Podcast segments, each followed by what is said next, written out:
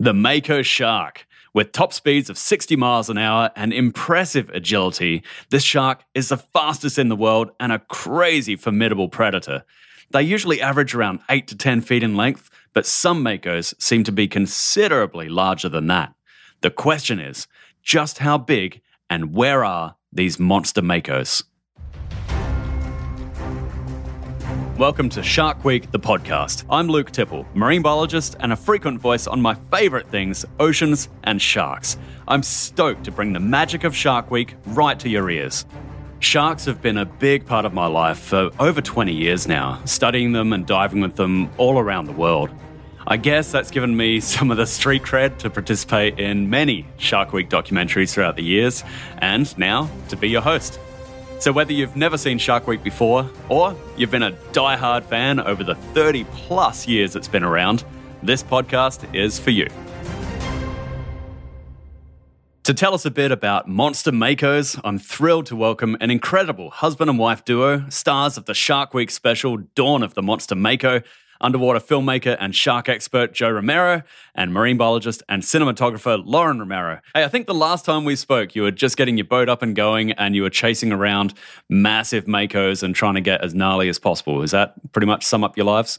Yeah. Pretty much, yeah. yeah, the season started up again. yeah, so. we just started the season, so we're in full swing up here, chasing Makos around.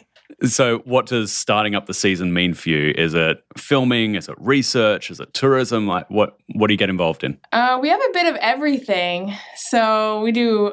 I have my own PhD research going on that we do all summer, um, but we do our own filming work too. So we're pretty, Pretty busy packed up throughout in the summertime. We try and give everything its own time, but It's like following the stories of everything she's doing. So, I mean, she's got a pretty extensive PhD project that involves like so many different species of sharks that we're constantly like, I get to tag along and like see what we can get from it, like what kind of stories and what kind of things we get to see. And last couple of years, we've seen some pretty cool stuff. So, I mean, like, especially last year, it was pretty, pretty hectic. yeah, So- we have a lot of species up here. So yeah, it was, a, it was a good year. So, in a couple more years of doing it, and it'll probably mean a lifetime of doing it.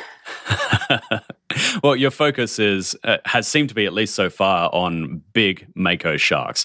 Is that still an emphasis for your research? yeah, I think it's one of those animals that it's just like.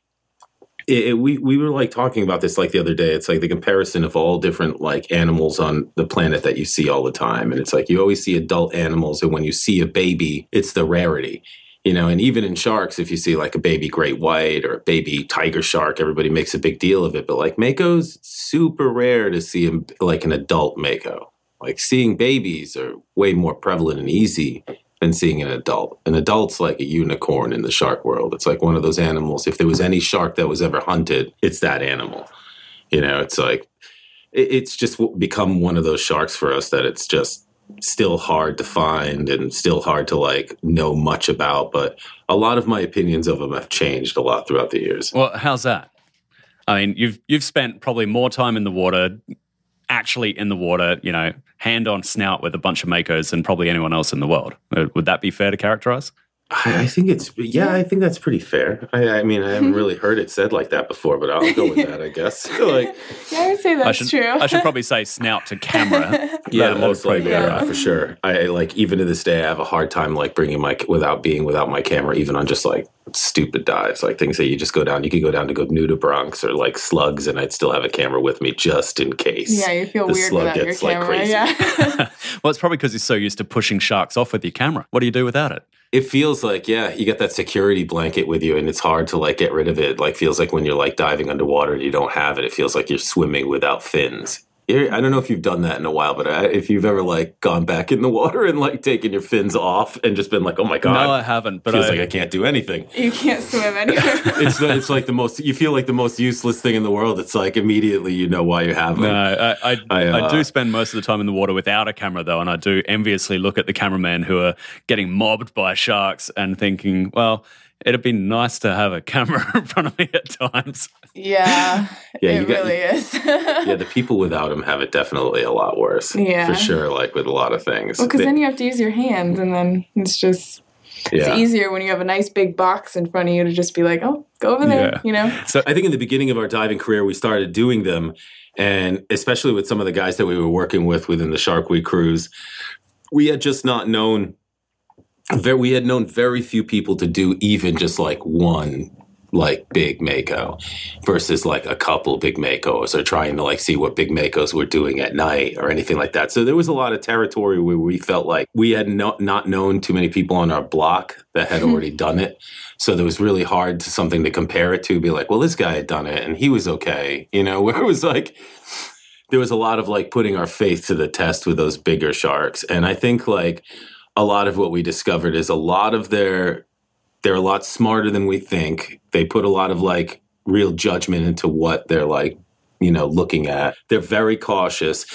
And then like there's a lot to do with their tooth morphology that just makes those animals that once they commit into something, they're kind of locked into that prey because a lot of the animals that they catch are so fast that they have like this denture to hold on to these these things. That commitment means that they're super vulnerable, and that ability to do that is like they don't really want to do it. They'll bite at things, to do things, but to really like commit into something, they got to really know what it is to want. And they don't really like each other very much. So you're dealing with one, you don't necessarily have to deal with two at the same exact time. You never really see like a rarity. It's like I have a photo of two Makos coming together, and I think it's like one of the few times I've ever like seen them actually touch where they just don't yeah, they kind of give each other a lot of space. Yeah. Mm-hmm. So, I mean, in your work, you know, locally, you're looking for Makos and looking for the larger ones. Characterize for us what that is. You know, if someone's never seen a Mako, never seen a Mako show before, how old are they at adult stage? How big are they at adult stage? And why aren't you seeing them locally? Well, getting back into like the Makos are like one of five like endothermic species. These sort of species, like a very close relative to the great white. They look really similar to them, except they just have like little characteristics that make them like they're your own unique shark. The fastest shark in the world. Uh, now one of the like an endangered shark within the world, and it's um.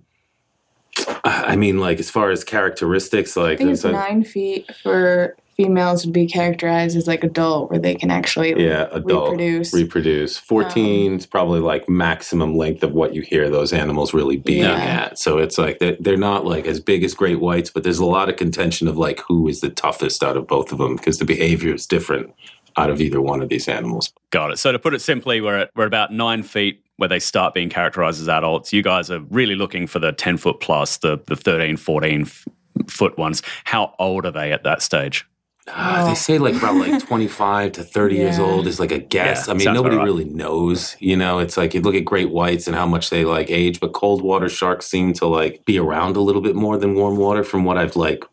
I mean, I've read. No one really knows. So I, I guess, yeah, I guess if it's to take a guess, like 25, 30, 30 years old, you know. yeah. Probably a pretty fair educated guess there. So, what drove you out to the, is it the Azores or the Azores? Uh, the Azores. Well, there are nine islands in the middle of the Atlantic. We hear always kind of like different rumors about it, but like I had a friend Michael that came back and he had like these images of this shark that could only describe as being like a submarine, like this massive mako. I've seen a lot of big makos on film, and after seeing a lot of makos on film, you kind of can distinguish even size by looking at on film, like the size of the fins compared to the body, like what does the face look like, like characteristics as far as color. When you saw the size of this animal, it really made us want to like go back out there. So Yeah, I mean, I think it's also a place. I mean, you grew up there, so we do a lot of research here at home. So it was nice to go back where you grew up and really see how the sharks are there as well, and try and find. It was just like that Well, connection Mako. between that like the big Mako where I like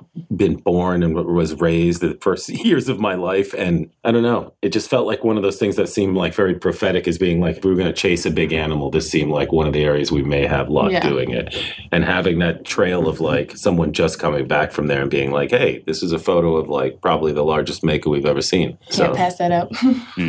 Lauren, had you been out there before? um, yes, we were out there a couple years ago, but we weren't actually in the water. So this was my first time actually in the water out there. So there's so much wildlife. It was absolutely amazing. it's where we got engaged Yeah. Nice. Well, what were your first impressions of being in the water with the big animals out there? I think it's a it's the same a lot as here. I mean, it's open ocean, there's no bottom, so I mean, really anything can come from anywhere except for above, really. So you just really have to be aware of what's out there. I mean, I had never been there before, so I at home I know kind of what's going to show up. Dived out there. Before. Yeah, I haven't dived out there before. So like at home I kind of know, but out there you just you don't really know. Well, I didn't really know. So that was new and fun for me. Clarity. Yeah. There's a lot more clarity Yeah, in the water very over there. It's like 100 and 200 feet of visibility. Oh, it's and at home, ridiculous. there's like not even not even Yeah. close. Yeah. You can get out to the Gulf Stream where it starts to get really nice, but majority of it is a Yeah. little bit more difficult than that.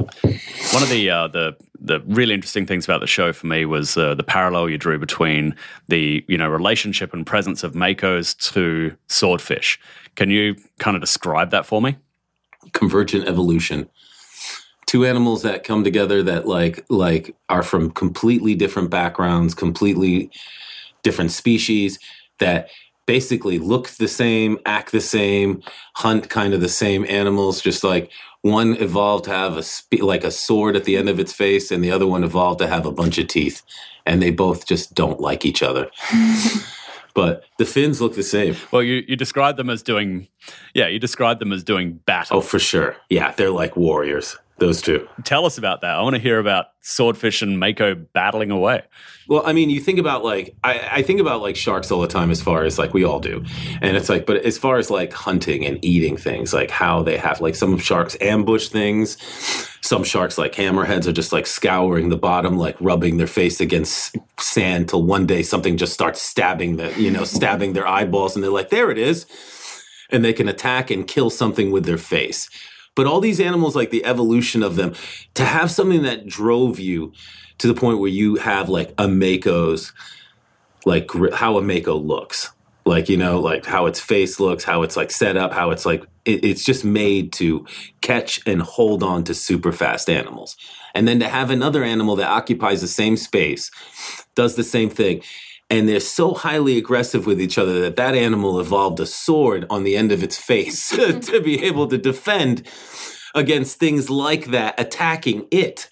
So it's like, you know, and they kind of they they both have like this uh, like this crescent shaped tail, this really thick caudal keel. The counter shading's almost the same. The coloring's almost the same. Their fins are all they have dorsal fins, pectoral fins, like all the same things that each other have. They're just one's a fish with two sets of gills, one on either side. One's a shark with 10 gills, five on either side, and like teeth.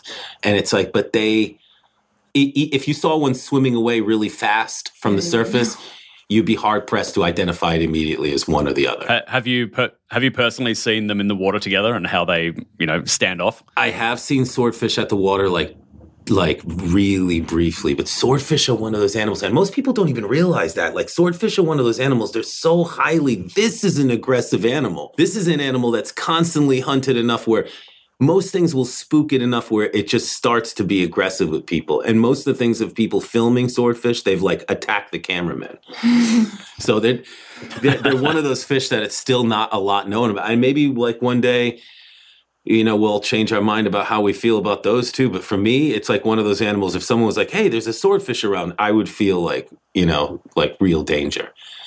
Yeah, because you Yeah. never know how they're going to react to each other and how are they going to react to you. And it's like, and that thing has like a three foot sword at the end Yeah. of its face that it, it will put through something. And it seems like Makos you see with full on like As sk- kind of- like spikes through their faces, through their sides. We I saw a Mako on a shoot for Shark Week that had one that went through its stomach and came out the other side. And this shark was like 10 feet long, and this sword's bill was like broken off through its body, and it was still swimming around fine. The shark was still swimming around fine. Still, the shark was still swimming around fine. No one knows what happened to the swordfish, but it definitely lost its sword. Like- like- Yeah. It got away. yeah, so I, I don't know how that works if they like break off or whatever, but I know like, and you see like all kinds of old paintings of the two of them together. It's like they occupy the same spaces, they hunt the same food, they hunt like one hunts the other. I think that's like, there's a lot to those two. Yeah, Well, I think in in uh, previous shows you've described uh, the Mako's ability to you know take the tail off, take the locomotion off of their their target species. And uh, are the swordfish on the Mako's menu, or is it more of a defense thing? Oh, for sure, they're on the Mako's menu. menu. For sure. Yeah, Yeah, for sure. Yeah, like they just one of those animals that like once it's it, it, i think probably maybe because they're they're in the same area as well doesn't really help it but i've seen them react very promisingly to to to swordfish it, it's probably large size too. That's yeah, pretty much what they just go for is the swordfish. Once they hit like probably like ten feet, they're just it's going for those larger animals.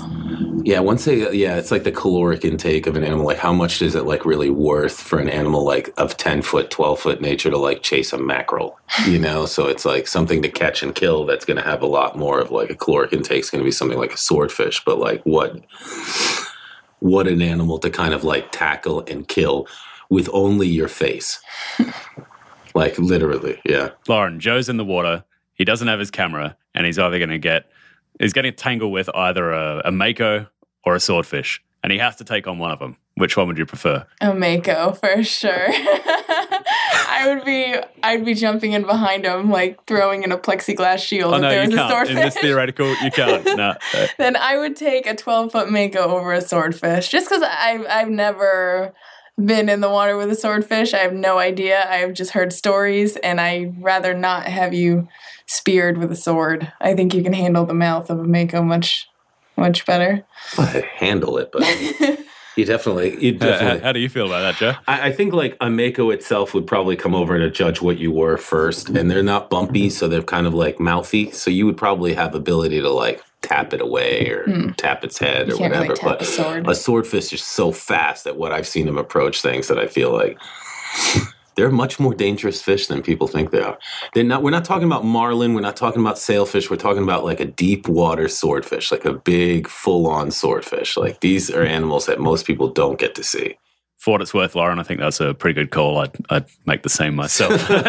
yeah. Uh, Uh, I notice that you guys are, are frequently just on snorkel, you know, mask snorkel fins and jumping in the water with the cameras. Is there a strategy for that? Like you want to be on the surface? Is there a, a might there be a better use for scuba in that type of environment? Like, why is that your preference? I mean, scuba would probably be the, mo- the the easiest to do, where you could just jump in and kind of like pick the level of anything you'd want to film. But the animals, as you know, like they don't do what we normally want to do. And there's a lot of power play with like makos and big sharks like that, where if you get whoever's below is just going to be the one that is leveling off with a shark. So it's like once you put everybody at the surface, it kind of levels the playing field. The shark feels pretty secure knowing that you're up there. And it's like it will come up to you a little bit closer as soon as you seem to like get yourself below a shark. It doesn't really want to approach you as easy. It's kind of like seems more vulnerable to that.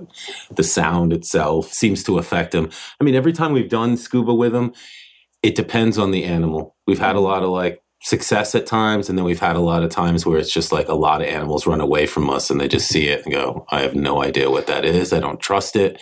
I don't like it like where it's positioning itself, and then they just they take off. And plus it complicates like the amount of time that the animal's there. You're sitting on a boat, you see the animal show up, you have a little short amount of time where this animal that's the fastest shark in the world is going to sit there and judge if it's going to hang around or if it's going to leave. And you can either choose to sit on the boat, get ready, strap in, grab your scuba tank, put up the like put on the valves, check all the airflow, or Grab just a snorkel and go. get in the water and immediately do your work where you're you can get to the animal and the animal will feel more comfortable and get closer to you. So it's like it's and you're honestly a lot eight like it's easier for you to turn around. And this animal's constantly making you spin checking you out. So it's like you're just keeping it in front of you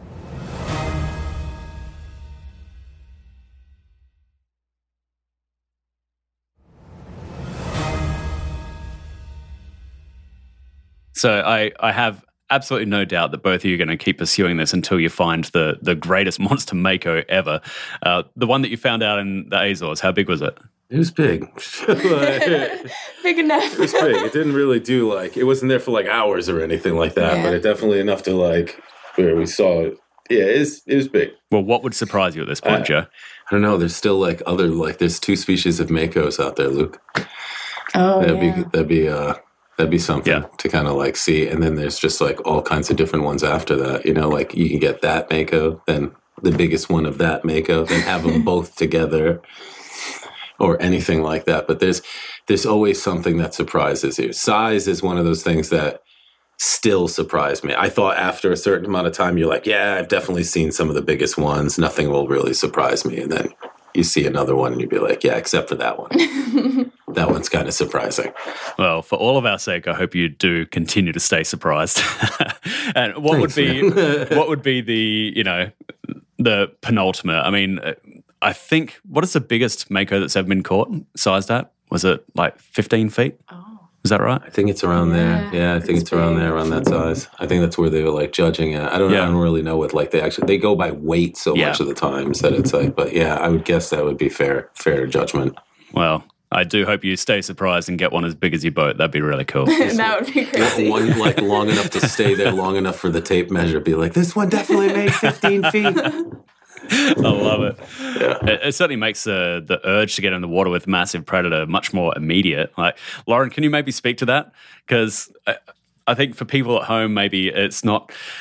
They they have trouble grasping the idea of just sitting there on a boat, waiting, waiting, waiting until somebody says go, and as soon as they say go, there's a splash. Then there's a ten plus foot predator yeah. in front of you, and your goal is to get right up on it. hmm yeah, it's a lot of waiting on a boat, and then they show up really fast. And if you're not ready, you could miss any opportunity that you have. So I think over the years, it's just been really easy for us to grab a snorkel, grab the camera, jump in as quiet as possible. And it's really easy to talk to each other that way. I mean, I know on scuba sometimes you have like underwater comms, but I find it easier being on snorkel, being able to like say, like, watch out behind you, all that sort of stuff.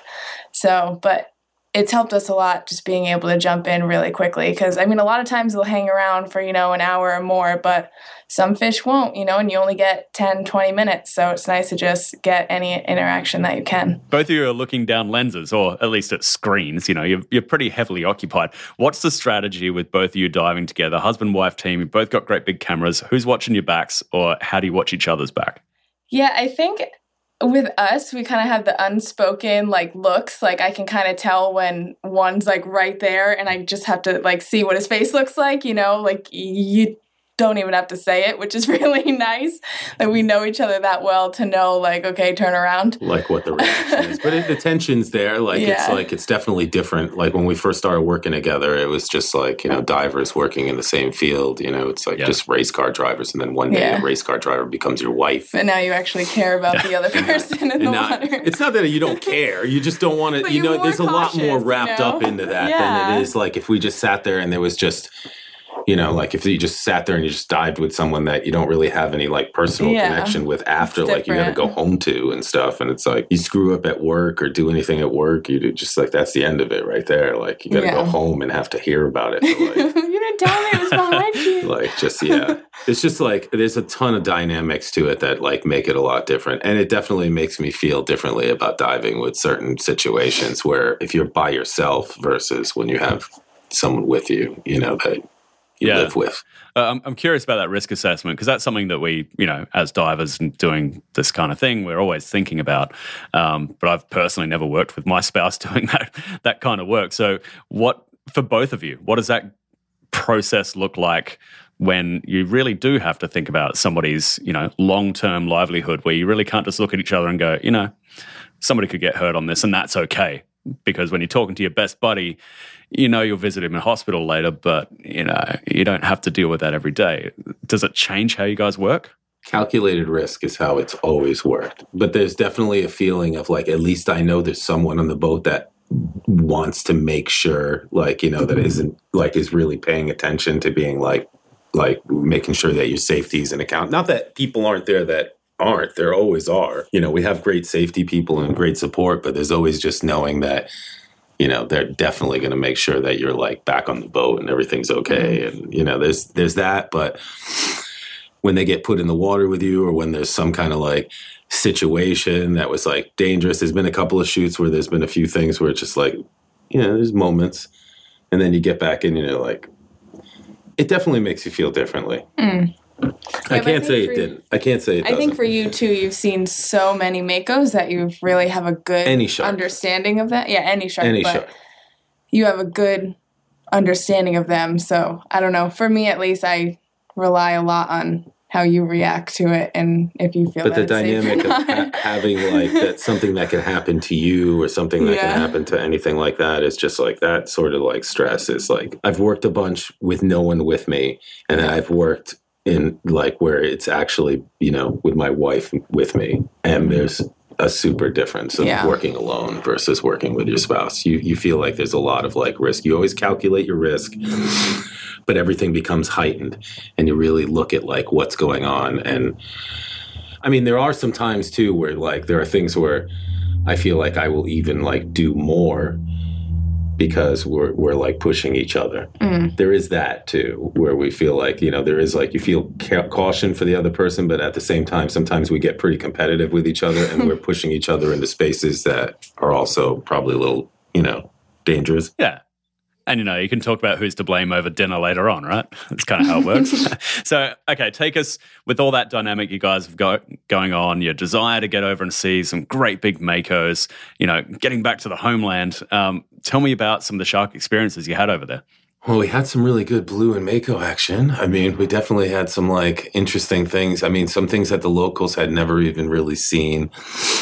We had brought out some of Lauren's new tools, some deep water like uh like water yeah, cameras, sentry cameras yeah. that we were like dropping in super depths and then we ended up getting like six gills and kite fin sharks and all these things that we weren't expecting to really see that we were just like getting blessed with. So I mean, that place at least then at that time period, we were getting really lucky with how it was all full, outfolding. But it was just, yeah, there was a lot to be had, held there. As far as sharks, yeah, we had a good, good few weeks. Yeah. Yeah, Yeah, we had a lot of species for sure. So the the six gills, kite fins, that was all on the the drop down bruv, right? So what The what drop depths cams, were you yeah. at? What type of soak times were you looking at?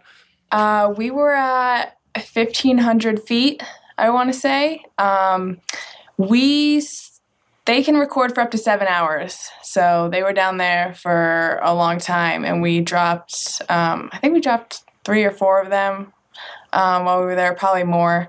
Um, but like every time we got the six gills and the kite fins. So that was really amazing to see. I mean, you can't see that shark unless you have those cameras. So it's not like they're just on the surface. You, so and a ton of other fish too. But yeah, yeah, and I mean that's the one thing we paid attention to. But there was like a million other things we saw yeah. too. But that one was really cool.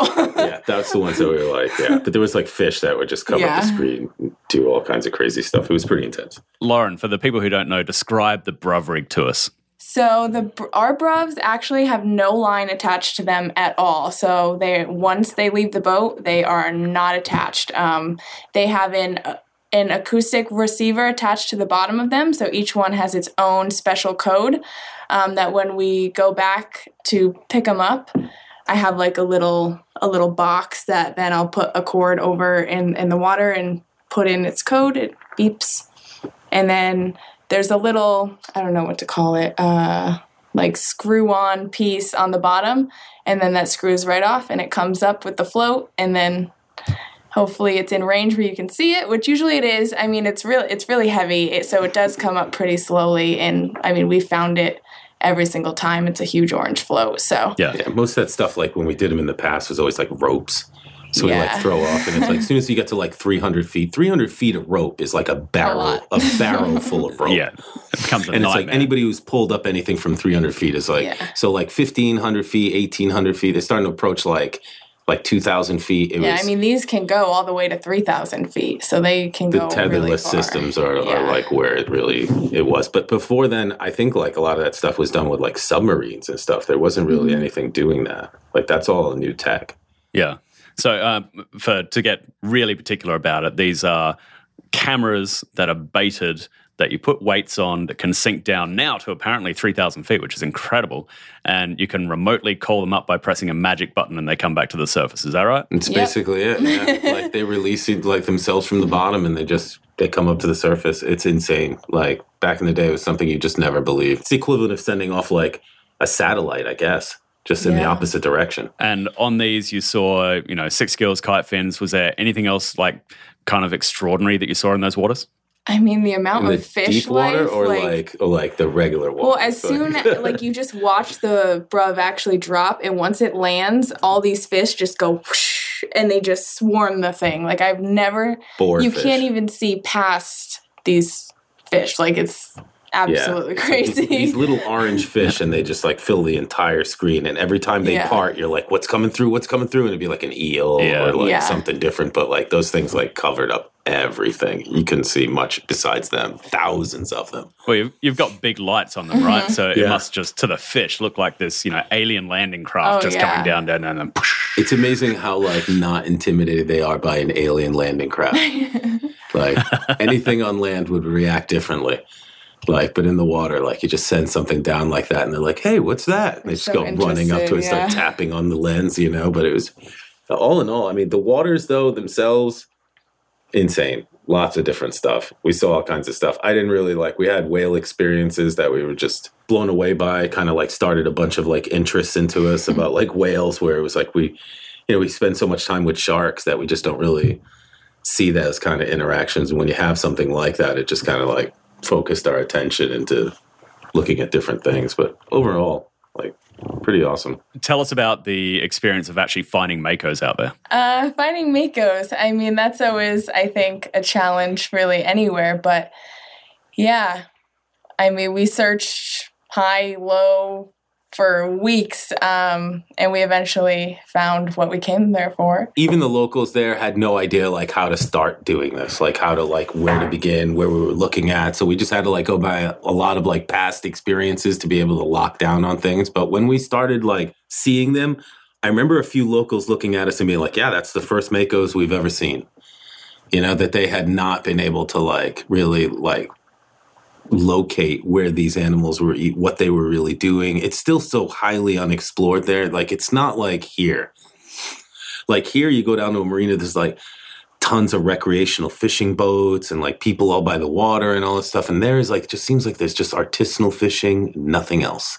Like there's not a lot of like ocean going things and stuff all happening there where they're out there just figuring that stuff out. I don't know. It definitely felt felt very uh ancient like in a lot of like jurassic park sort of way i don't know if that seems real but that's kind of what it was yeah It, it makes sense, but it is kind of surprising to me. I mean, I'm, I'm used to, you know, in environments like that, being able to find makos. You know, sure they're you know they're rare and hard to find, but you but you can find them, and I would have expected them to be a little more prevalent in those waters. Is that is that a reason for concern? Do you think? I think there's a lot of like fishing pressure going on there. The size of the ones we were looking for, even like more rare. So it was like, but they had not, I think a lot of the sharks they were targeting, they had never really known the specificity of like that animal and how like, you know, how actually, uh, what's I guess specific of what they really want and what they want to do is that, that when they did, I think it kind of like opened a lot of eyes. But no, there's there's a ton of fishing pressure out there, as if any as in anywhere all over the world. I mean, you think of a place like right in the center of the Atlantic, how like hard that must be to get to, and it's still like just taking tons of Yeah. fishing pressure. And So- is it is it local fishing pressure contracting for other countries, or is it other countries' vessels using those waters? Did you? other countries vessels a lot of it yeah portugal like has like there's like kind of like a place of like a certain area of like protection around the azores but just like the galapagos and a lot of that other stuff it's like it's encroaching and like people overlap they accidentally go over borders there's a lot of like fishing pressure from other countries that are around there because we are in the center of the atlantic you know everybody's kind of like running around doing things and that that kind of like putting us right in the center there doesn't like exclude us from like having other countries kind of surround us and start fishing around us and how much they encroach on us but it's it's there's definitely a lot of pressure around the area and you can see that a lot of the people there that are fishing a lot of people that are diving and doing all their like that ecotourism or whatever they can feel the pressure from all the commercial fishing around. Yeah So, Lauren, I- I'm I'm curious about your PhD work. You said you're working on you know a whole bunch of different species, and it's fairly far ranging. And obviously, Joe's keeping up with you, following around and getting a, a bunch of good footage. Uh, what is the thesis? What are you working on?